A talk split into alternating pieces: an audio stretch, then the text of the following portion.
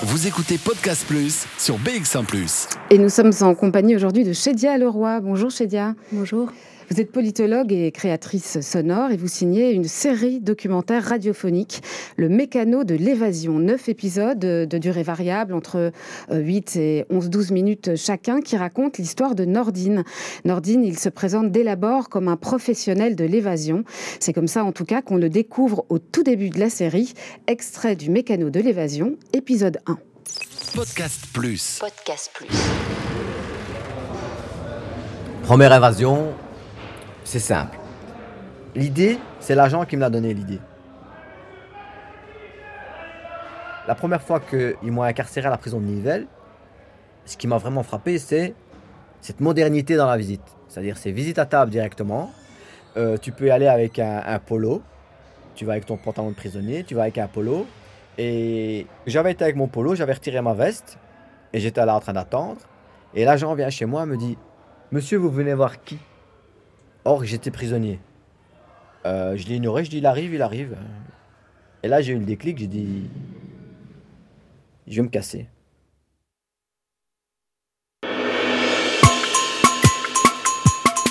Le mécano de l'évasion.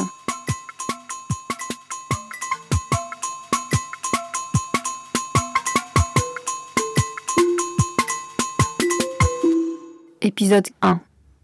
Je ne suis plus jamais retourné à la salle de visite. J'ai tout fait par téléphone. Et pendant un mois, j'ai fait le mort dans ma cellule. Je suis pas sorti au préau. Euh, c'était mon duo qui prenait le repas pour moi. L'agent ne me voyait jamais. Je restais dans ma cellule, très casanier. Je voulais que l'agent de la visite m'oublie. J'ai demandé à mon petit frère qui avait à l'époque 14 ans.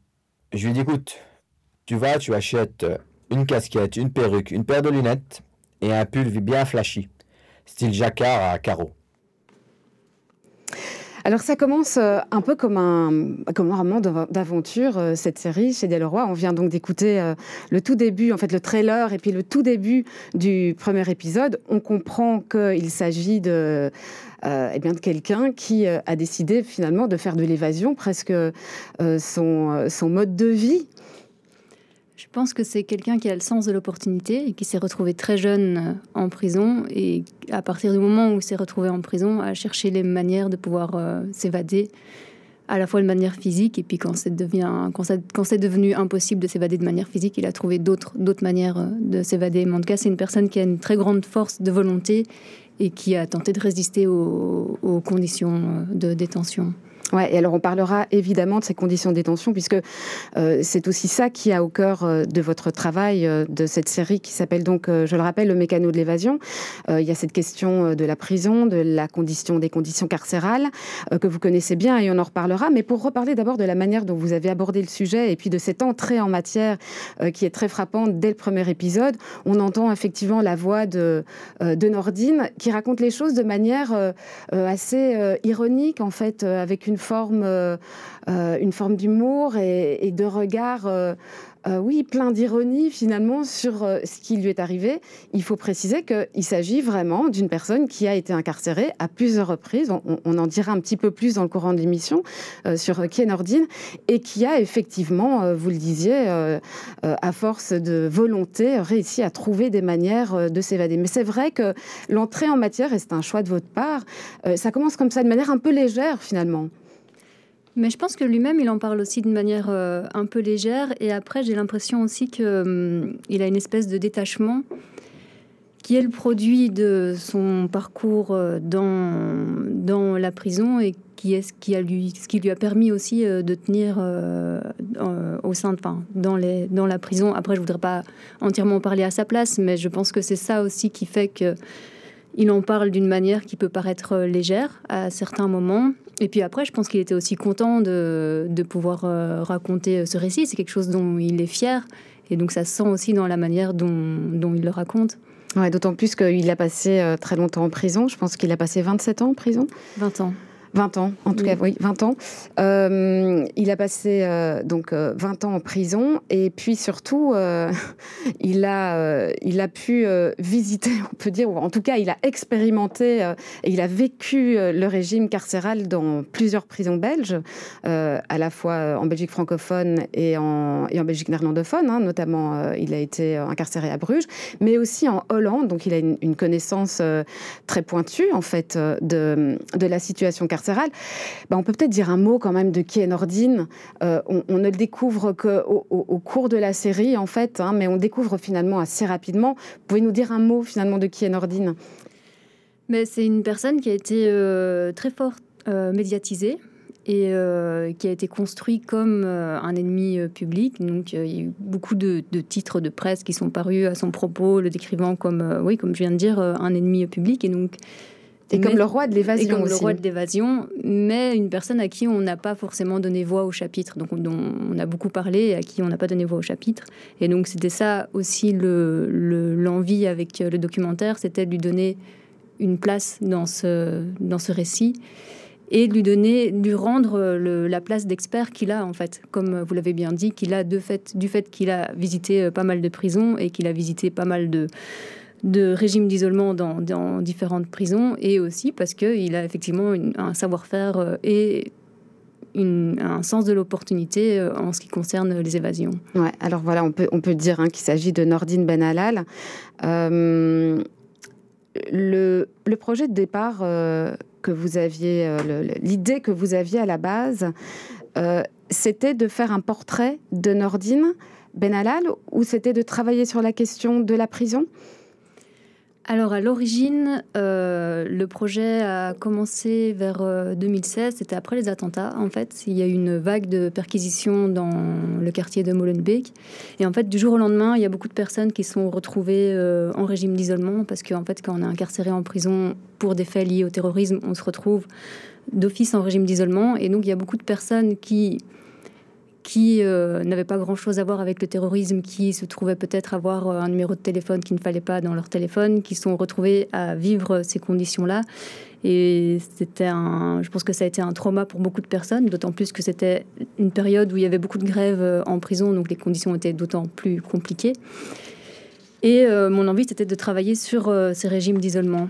Or, il se trouve que j'étais en train de préparer ce projet-là et entre-temps, euh, Nordine Benalal, que moi je connaissais par ailleurs par des lettres qu'il avait écrites avant où il décrivait ses conditions de détention. Il se trouve que Nordine était sorti euh, de prison et je savais qu'il avait vécu les régimes d'isolement et donc je, l'ai contacté et on s'est rencontrés pour la première fois euh, en vrai et je lui ai proposé de ben, qu'il raconte son récit et donc il se trouve que dans son récit il y avait les régimes d'isolement mais il y avait aussi ses évasions.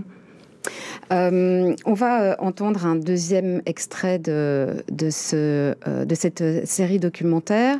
et donc finalement, le, sujet de votre, ou l'envie que vous aviez, vous, le sujet sur lequel vous voulez travailler, qui était le régime d'isolement, évidemment, on va le découvrir de manière très, à la fois très fine, parce qu'il a une observation extrêmement fine et une connaissance extrêmement approfondie euh, de ces régimes-là, évidemment, pour euh, les avoir euh, expérimentés lui-même pendant de longs mois. on aura l'occasion d'ailleurs de l'entendre à ce sujet au cours de l'émission.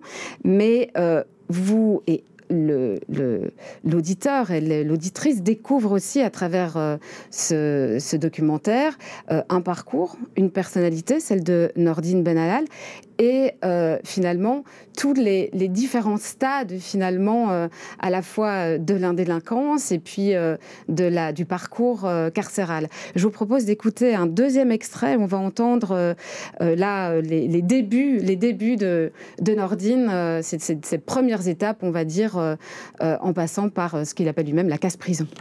Podcast Plus. Podcast Plus.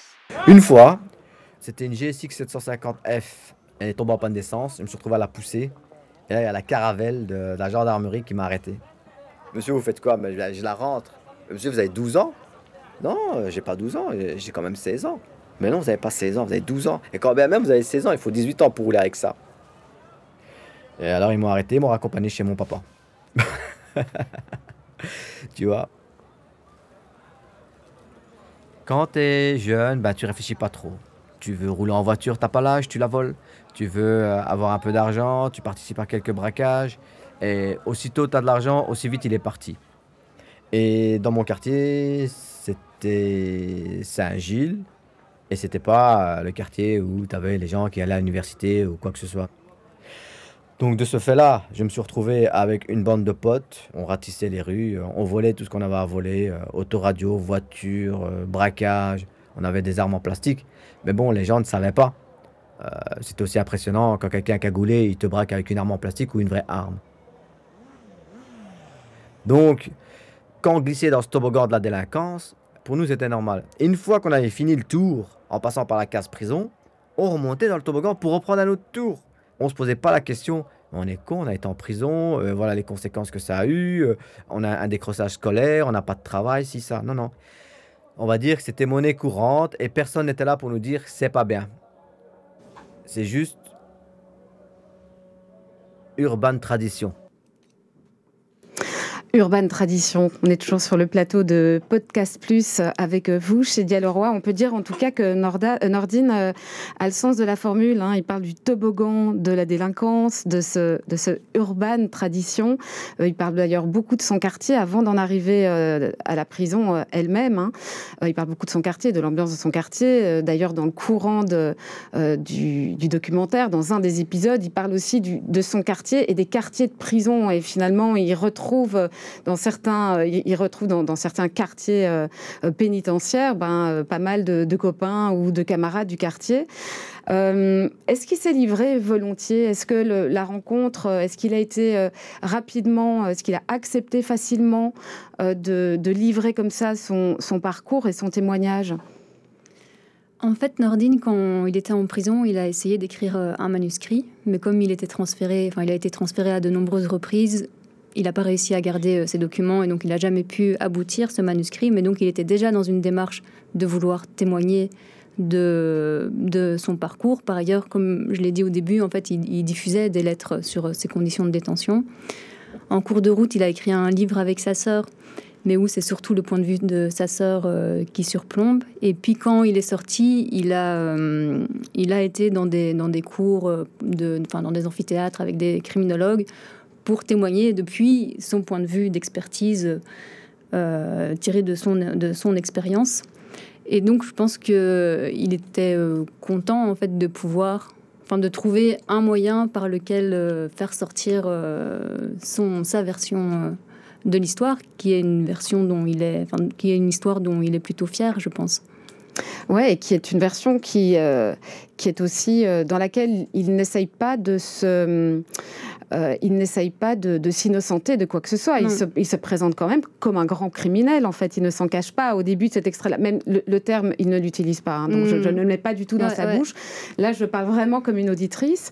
Euh, dans le, reportage qu'on entend là, le tout début, en fait, euh, il, parle d'un vol de moto qu'il fait, effectivement, quand il est déjà très jeune. Il a quoi, 12 ans, 12-13 ans. il, explique aussi que une fois qu'il, la première fois qu'il est incarcéré, il est le plus jeune détenu de la prison de Saint-Gilles. Il a 10 18 ans. Mm, mm. Euh, donc, quelle était finalement sa volonté? Qu'est-ce qu'il avait envie d'essayer de raconter à travers euh, le, livre qu'il a voulu écrire ou à travers les témoignages qu'il a donnés ou à, ce témoignage qu'il vous donne à vous?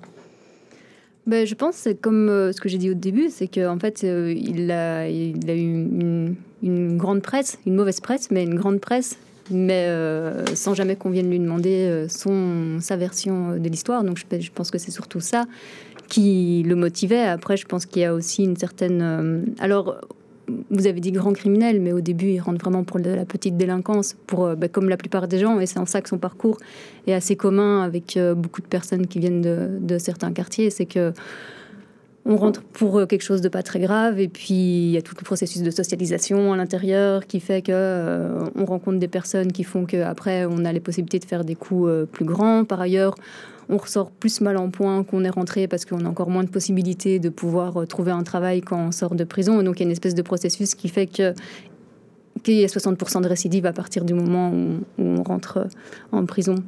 Mais donc je pense que voilà, ce qui l'a motivé, c'était, euh, comme, comme je l'ai dit avant, de pouvoir donner sa version des faits. Et vous parlez d'experts et d'expertise. C'est le fait aussi que il était lui-même finalement le, son expérience et son expérience de la prison fait de lui finalement un expert aussi des questions pénitentiaires. C'est ça que vous voulez dire? Oui, c'est ça. Je pense que c'est compliqué pour des personnes qui ont un point de vue extérieur ou pas vécu, de comprendre la violence qui s'exerce dans ces institutions-là, qui se joue dans des endroits auxquels on ne pense pas forcément, et notamment dans le fait de rester euh, des jours, des mois ou des années dans un régime d'isolement avec euh, des visites extrêmement limitées. Est-ce que vous, euh, qu'est-ce, que, qu'est-ce qui vous a le plus frappé ou quels sont les, aspects, je dirais, de, son témoignage ou de votre, rencontre aussi qui vous ont frappé chez Nordine Benalal je, on, évoquait au début son, regard, euh, enfin sa capacité d'aborder les choses avec une forme de légèreté dans son récit, une forme d'humour aussi et d'autodérision. Hein, et je dirais, vous, qu'est-ce qui vous a frappé chez lui, à la fois sur la manière de le raconter, mais aussi finalement sur son parcours lui-même? Mais je pense que ce qui m'a alors ce qui m'a euh, frappé, c'est justement cette mise à distance qu'il a par rapport à ses propres émotions. Et donc c'était extrêmement compliqué de lui faire parler de ses émotions. Et je pense que cette mise à distance, c'est quelque chose qui est assez commun chez des personnes qui ont passé beaucoup d'années dans des régimes d'isolement et que c'est une manière de s'extraire ou d'éviter des émotions qui pourraient être trop difficiles à vivre dans ces périodes-là. Et donc je ne pense pas qu'on puisse je pense que cette mise en à distance, c'est à la fois une manière de, survivre, mais c'est à la fois euh, une partie de son humanité qu'on perd aussi, peut-être, là-dedans. Mais dans le processus d'entretien avec lui, moi, je voulais pas euh, casser ça. Parce que, parce que à partir du moment où c'est quelque chose qui a permis à une personne de tenir pendant 20 ans, je me sentais pas légitime de, de, voilà, de, briser, de briser ça. Et euh, voilà. Et donc vous l'avez euh, forcément absolument respecté et présenté évidemment comme tel, quoi. Alors il y a des choses que après on s'est on s'est rencontrés plusieurs fois avant, on a parlé de ce que de ce qu'on allait faire, on s'est mis d'accord sur ce qu'on allait faire, mais après sur le moment même, voilà il y a des choses que moi je connaissais de son parcours dont il parlait pas spontanément et que j'ai été chercher parce que je savais que, enfin voilà, peut-être on reparlera plus tard des régimes d'isolement, mais je savais qu'il y avait des événements qui s'étaient produits dans ces régimes d'isolement dans ces moments d'isolement et qui n'étaient pas des événements ou des, choses faciles à vivre. Et donc, je l'ai quand même, j'ai été le chercher pour qu'il parle de ça.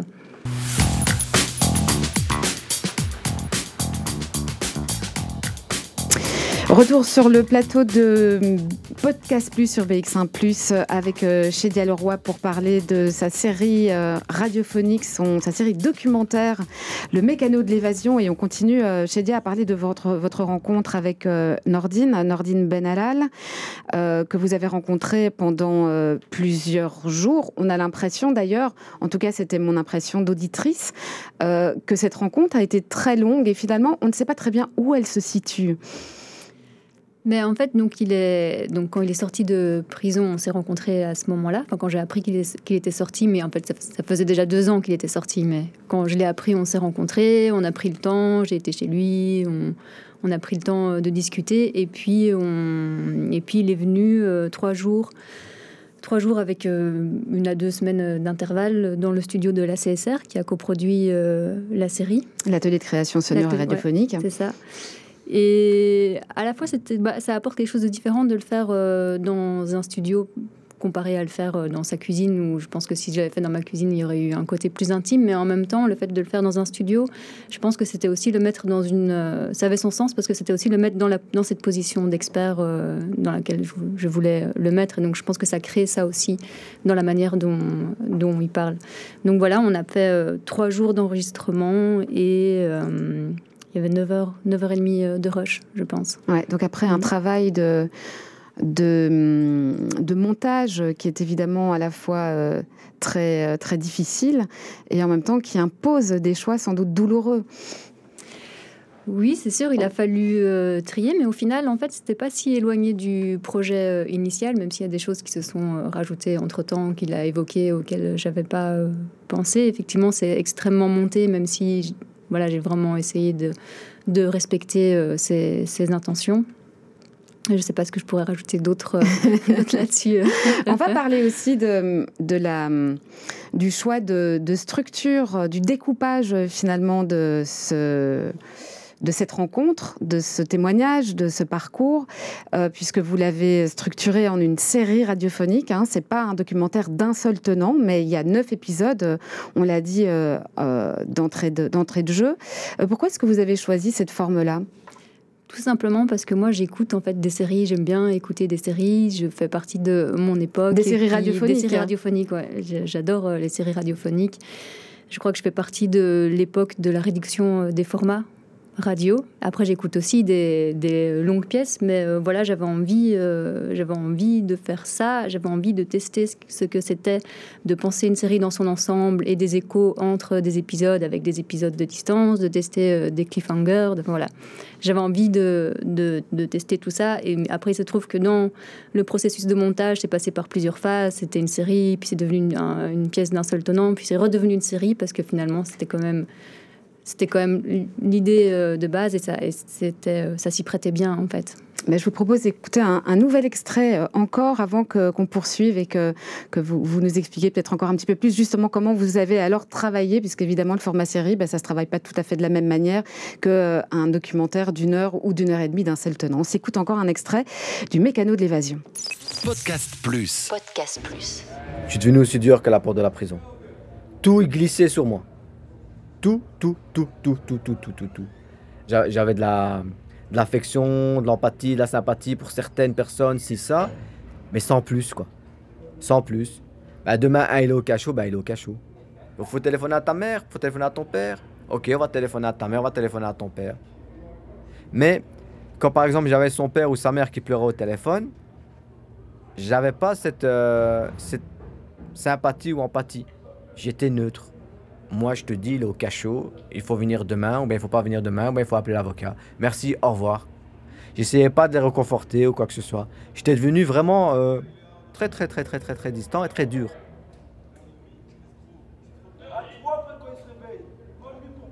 Lorsque je suis tombé, j'étais le plus petit de la prison de forêt. Je venais d'avoir 18 ans. Même les gardiens, ils me surveillaient pour voir euh, s'il n'y avait pas de mauvaise influence ou ci ou ça. Mais après 3, 4, 5, 6, 7 mois, ils sont obligés de donner du travail, ils sont obligés de te laisser aller à gauche, ils sont obligés de te laisser aller à droite.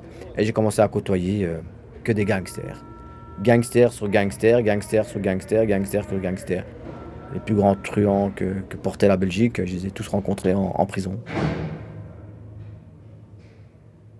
T'as quitté ta place de cinéma, tu vas aux toilettes, tu reviens à ta place, on est d'accord? Mais c'est ce que j'ai fait.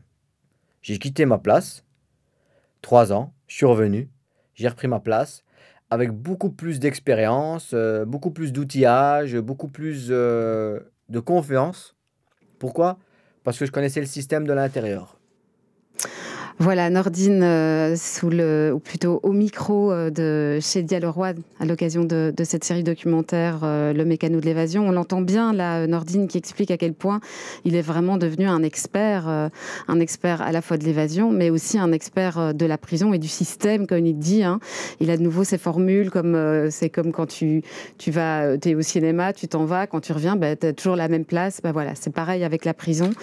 on parlait de, de cette forme en, série, mais justement, là, on entend déjà la différence de ton entre les, premiers extraits qu'on a entendus, qui ont un ton assez léger sur ses débuts, et puis, euh, et puis là, déjà, on, sent l'évolution. Le fait de travailler en série, bah, c'est comme ça aussi euh, dans, les documentaires, quand on crée effectivement euh, une, une montée dans le récit, sauf que dans la série, ça va se travailler différemment.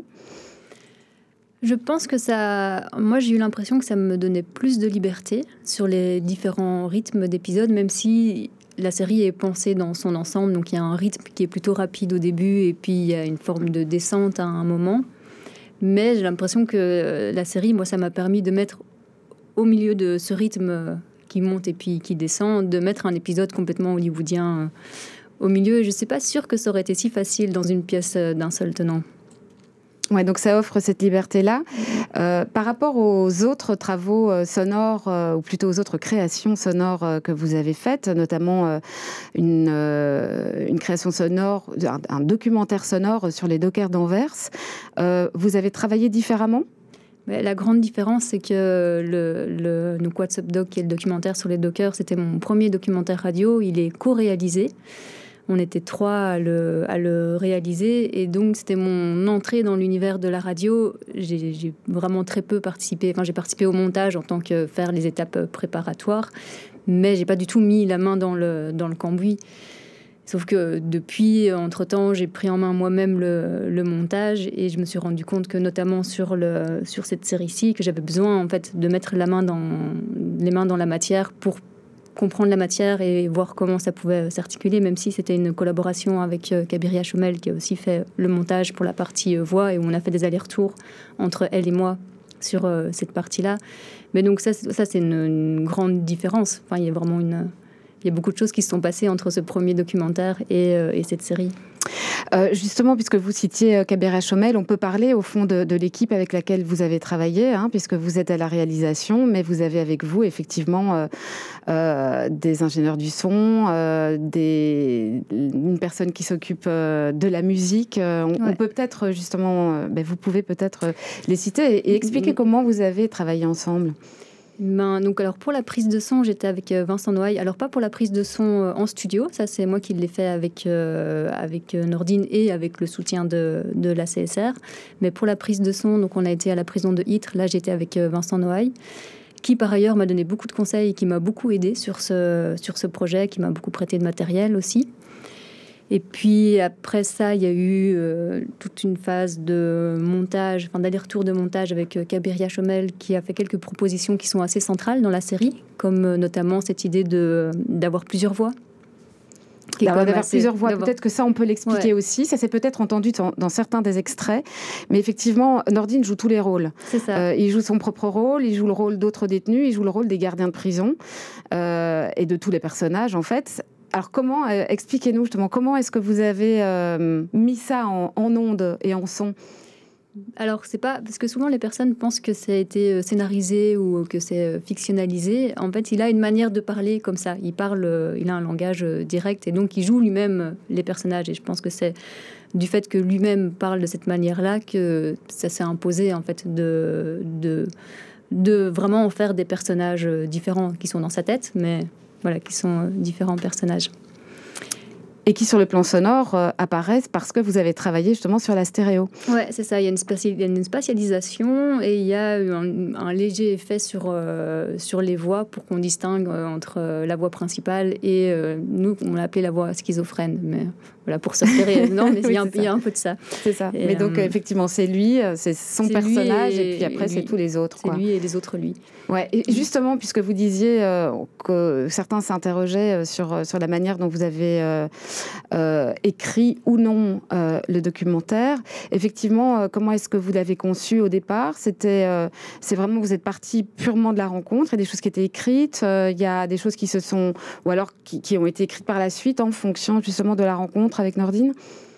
Il n'y a rien qui était écrit, mais par contre, je savais ce que je voulais aller chercher, tout en restant ouverte à ce qu'il y ait d'autres choses qui apparaissent. Donc, je savais que je voulais qu'il me parle de ce parcours-là en prison.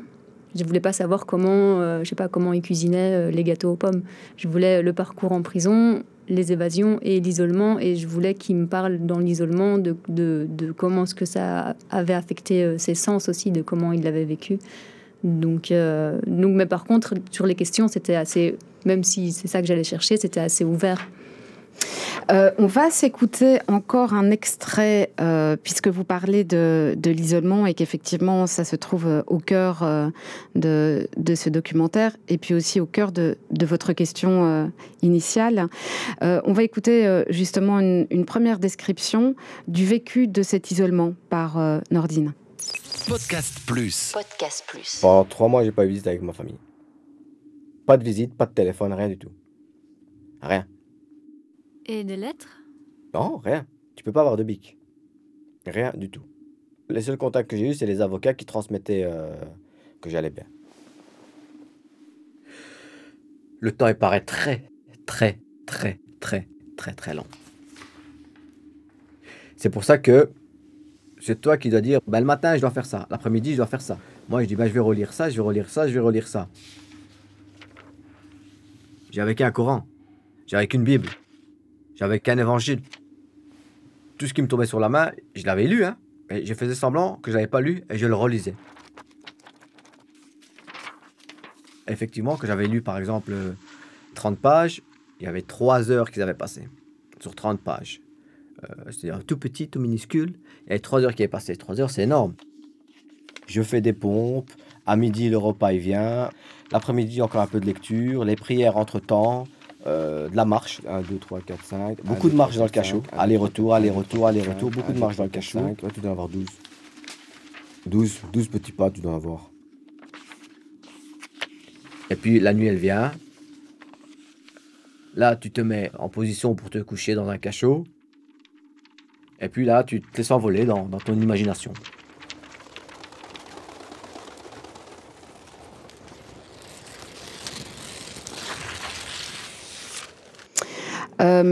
Alors là, c'est vraiment pour vous euh, l'entrée en matière, enfin pour vous, plutôt pour nous, pour tout le monde, mais puisque c'était, c'est vrai, le cœur de votre sujet, de votre questionnement. Euh, là, vous avez euh, réponse à certaines de vos questions. C'est vraiment le cœur finalement du sujet. C'est cette description très, euh, très, très sensible de ce que c'est que l'isolement en prison.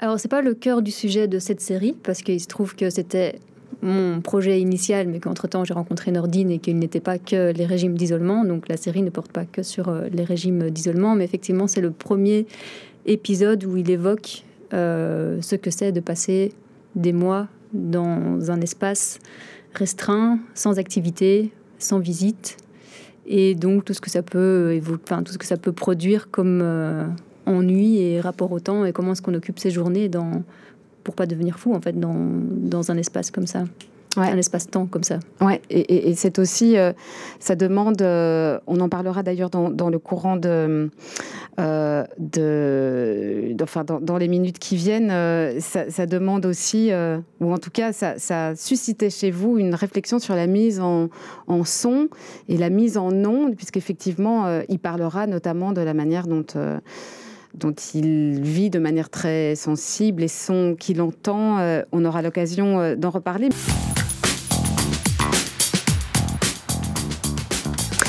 Retour sur euh, dans l'émission Podcast Plus avec euh, Chédia Leroy où on continue euh, à parler du mécano de l'évasion et on va rentrer un peu dans le vif du sujet euh, en parlant de la prison chez Leroy et ce choix aussi que vous avez fait finalement de n'en parler qu'à travers le témoignage de Nordine sans avoir de commentaires, d'analyses, de criminologues, de politologues, de sociologues. Vous, vous êtes vous-même politologue, vous avez fait des études de sciences politiques.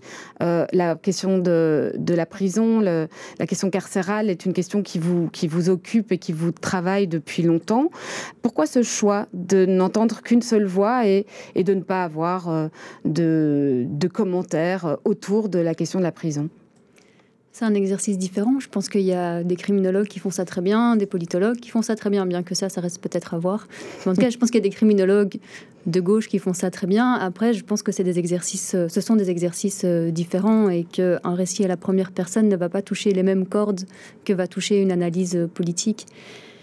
Et moi, mon, enfin, de plus en plus, j'ai plutôt envie de travailler sur des récits sensibles et euh, m'extraire justement de, de- des approches euh, plus analytiques, parce que j'ai l'impression que c'est aussi par ce biais-là que des personnes vont pouvoir se projeter dans le récit d'une personne et peut-être euh, combler la distance qui pourrait les séparer de parfois des, des, populations qui sont construites comme des espèces de figures, la figure du délinquant, la figure de l'ennemi public, la figure du monstre, la figure du terrorisme. Et en fait, de se, de se projeter dans un récit, ça permet de voir ce qu'il y a de peut-être de commun entre l'auditeur et la personne qui est dans le récit. J'espère que ça peut amener l'auditeur à se poser la question de ce qu'il ferait mis dans des conditions euh, similaires, sans pour autant fantasmer sur euh, ce qu'est euh, la délinquance ou les braquages. Mais voilà, j'ai l'impression que c'est ce que permet ce type d'exercice que ne permet pas une analyse politique euh, quantitative, qualitative. de susciter chez l'auditeur ou l'auditrice, euh, en tout cas un questionnement sur ce qu'est la prison, son rôle, son rôle social, euh, la place du détenu, la place ou la figure du délinquant. C'est- ça aussi qu'il y a derrière votre, votre projet? Moi, je m'interroge, souvent sur euh, ce qui fait qu'il n'y ait pas plus de personnes qui, se, qui s'intéressent à la violence qui s'exerce dans des institutions et qui s'exerce en leur nom dans des institutions comme, euh, comme euh, la prison. Et j'ai l'impression que c'est un sujet qui est très séparé comme l'est, et que cette séparation elle est le produit d'une construction qui se joue dans euh, des discours médiatiques, des discours politiques, dans euh, des médias. Et, euh, et donc oui, mon envie, c'est de participer avec d'autres. Je suis pas la seule à le faire, il y a beaucoup de personnes qui le font à rendre sensible en fait ce qui se passe à l'intérieur des murs et à faire se rendre compte qu'en fait on fait société ensemble et qu'il n'y a pas d'un côté la société qu'il faut protéger des délinquants, et puis de l'autre côté, euh, les délinquants qui seraient euh, hors société. En fait, ça, ça n'existe pas. On est en relation les uns avec les autres, et les personnes qui vivent la violence dans ces institutions-là, elles les portent avec aussi après quand elles retournent dans, dans la société. Donc, moi, mon envie, c'est effectivement de participer, comme j'ai dit, à, pouvoir voir ce qui peut-être relie les auditeurs et pas forcément des auditeurs déjà acquis à, à, ces questionnements autour de la prison, mais n'importe quel auditeur et euh, voilà, voir ce qui peut le relier à cette expérience-là. D'aller voir ce qu'il y a euh, finalement derrière ces murs, voilà. Euh, puisque la séparation, elle est évidemment là aussi, c'est une séparation mhm. physique.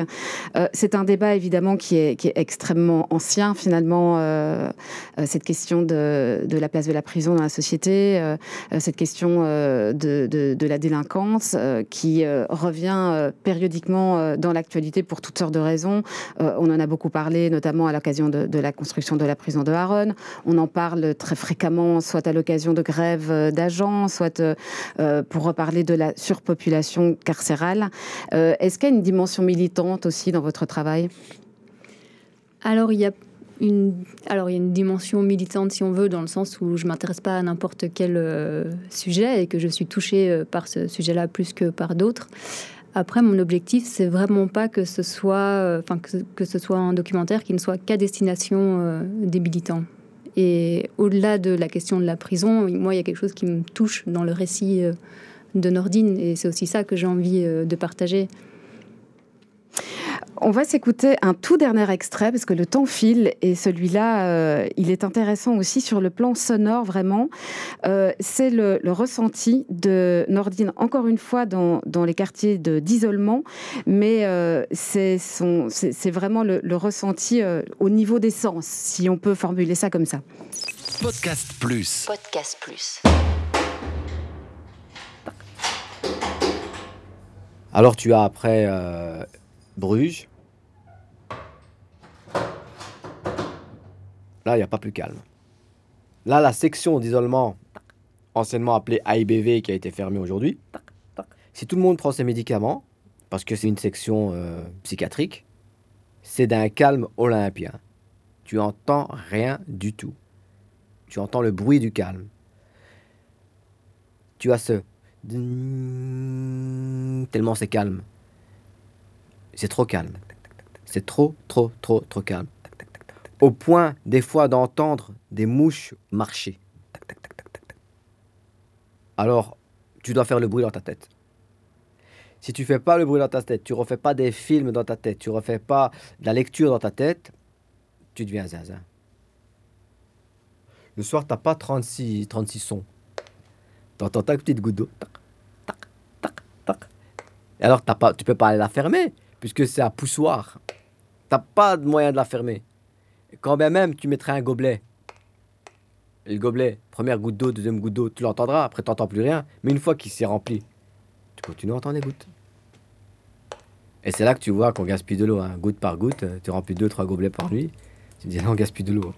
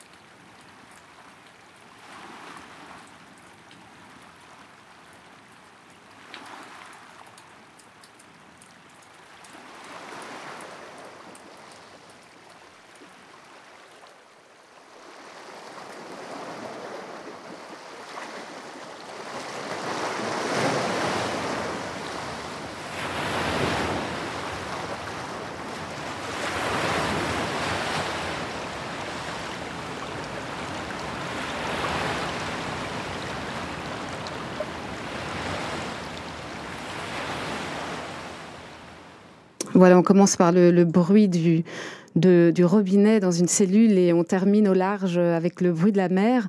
Euh, on, a déjà un petit peu évoqué le, travail sonore euh, et notamment euh, la manière dont chez Dia vous avez travaillé avec Nordine et aussi à côté de ça avec votre équipe et notamment avec Vincent Noailles à la prise de son. Là, vous avez aussi également été prendre des sons en prison. Oui, donc c'est ce que je disais avec Vincent. On a pris du son. On a été deux fois à la prison de Ytre qui, voilà, la, directrice a bien voulu nous ouvrir euh, les portes. Donc Et c'est là qu'on euh, là qu'on était ici maintenant ou c'était dans une autre prison? Alors là, il y a, dans cette euh, séquence, il y a un son du cachot de la prison de Ytre. Il y a plein d'autres sons pris dans plein de sonothèques un peu partout. Mais je crois que le seul son de, de la prison de Ytre, c'est la porte du cachot au début. Donc en fait, une, on a aussi essayé de faire des, des, univers sonores différents par épisode avec des épisodes plus, euh, avec des sons plus documentaires et des sons avec des épisodes plus, euh, on va dire, euh, abstraits comme c'est le cas dans, cet épisode. Après, il y a aussi des éléments de son qui sont les, les onomatopées de, de, Nordine, qui lui-même imite les sons de ce qu'il entendait sur place. Et ça, en fait, c'est un travail qu'on a fait avec Frédéric Pierre Saget. Ça, c'était vraiment une, super rencontre. Donc c'est lui qui a fait tout le. Enfin, on a discuté ensemble et, euh, il a fait tout le sound design de, voilà de des, des, des épisodes. Et là-dessus, il y a aussi le travail de Antonin Simon qui a fait la musique. Et alors, voilà, pour ceux qui écouteront la série, s'ils veulent, ils peuvent essayer de reconnaître euh, dans chaque générique, en fait, c'est la même mélodie, mais triturée de manière euh, différente. Voilà. Je ne sais pas s'ils arriveront à, la, reconnaître entre les les génériques plus euh, rap, les génériques plus euh, électroacoustiques, euh, enfin voilà. Et voilà, et puis après, évidemment, le, la dernière étape, le mixage avec Aurélien Lebourg. Quoi. Mais donc tout ça pour dire que toutes ces étapes, enfin, toute cette série n'existerait pas cette série n'existerait pas sans toutes ces personnes et aussi en particulier les retours de, Paola Steven qui m'a beaucoup euh, aidé euh, sur euh, la réalisation. Oui, créatrice sonore notamment, mais pas que d'ailleurs, hein, Paola Steven. Film aussi. également cinéaste, oui. Et, là, on entend aussi une part finalement, ou plutôt la manière dont, le son peut introduire une part de fiction finalement dans un documentaire. On entend le bruit de la mer, à d'autres moments on entendait un bruit d'hélicoptère qui est en fait une référence, un écho à, un autre épisode, mais un bruit qui est, qui est mm utilisé euh, dans, un, dans, un, autre contexte ailleurs. Ça, c'est aussi le, le propre de, de, la radio et du son, c'est de pouvoir créer cet univers euh, fictionnel au départ de, au départ de ça, de la prise de son. Oui, et puis je pense que l'envie aussi, c'était parfois de pouvoir naviguer entre le, enfin, le diégétique et l'extra-diégétique, quoi, entre le lieu euh, de la prison et puis par les sons aussi, trouver des manières de s'évader de, de cet environnement-là, peut-être pour parfois y retourner d'autant plus euh, brutalement. Ouais, euh, peut-être un, dernier mot encore sur ce régime d'isolement hein, qui était, euh, même si c'était c'était un petit peu au corps de votre projet avant de le lancer et qu'avec la rencontre de Nordine, vous avez bien expliqué que les choses se sont un petit peu orientées différemment. néanmoins, vous avez avancé du coup sur cette question-là avec ce travail, avec cette rencontre. Avancer, euh, oui, parce que je pense, enfin, j'espère que, euh, que ça sera écouté par des personnes qui voilà, qui se posent pas forcément des questions euh, sur la prison. Donc pour moi, c'est une pierre à l'édifice, comme plein d'autres personnes mettent une pierre à cet édifice qui est pas très grand, il faut l'avouer, et qui a à reconstruire à chaque fois. Après, c'était pas des questions